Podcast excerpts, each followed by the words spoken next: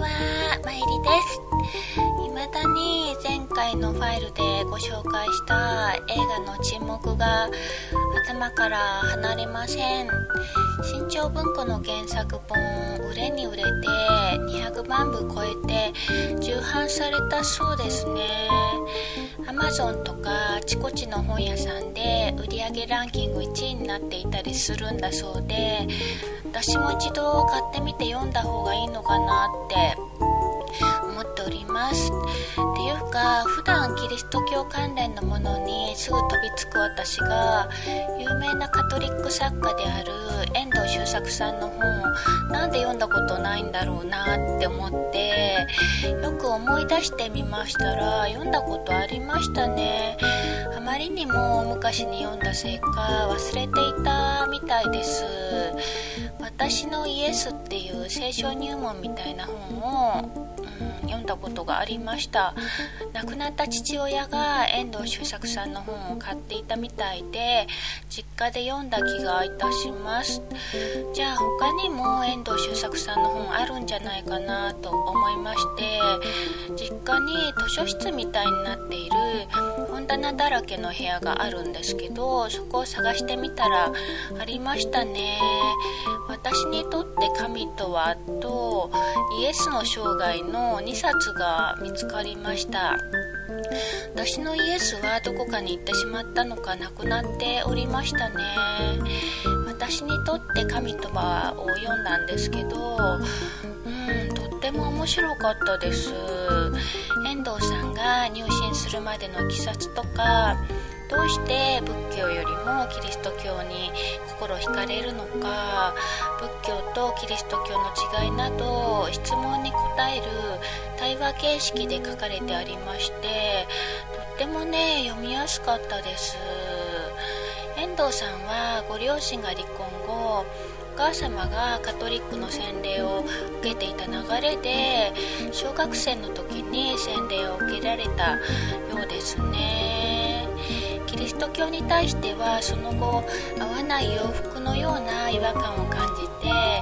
何とも脱ぎ捨てようとしたみたいなんですけどお母様に対する思い入れも強くあってなかなか叶わなかったそうです。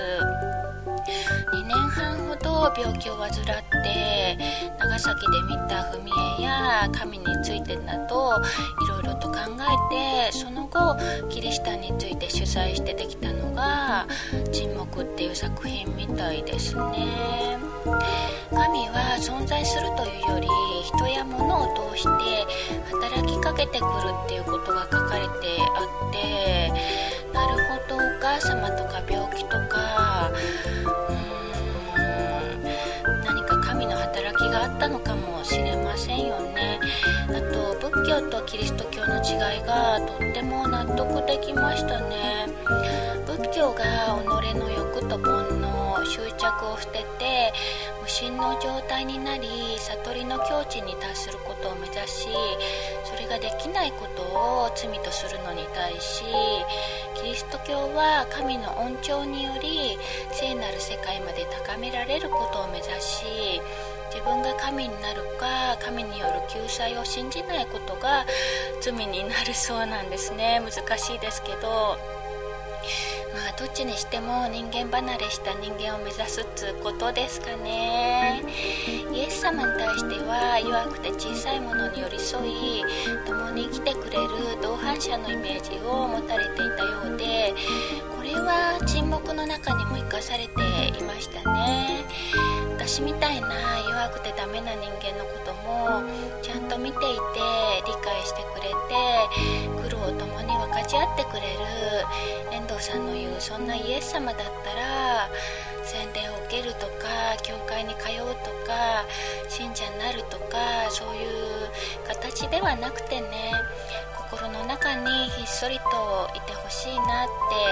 て思いましたね。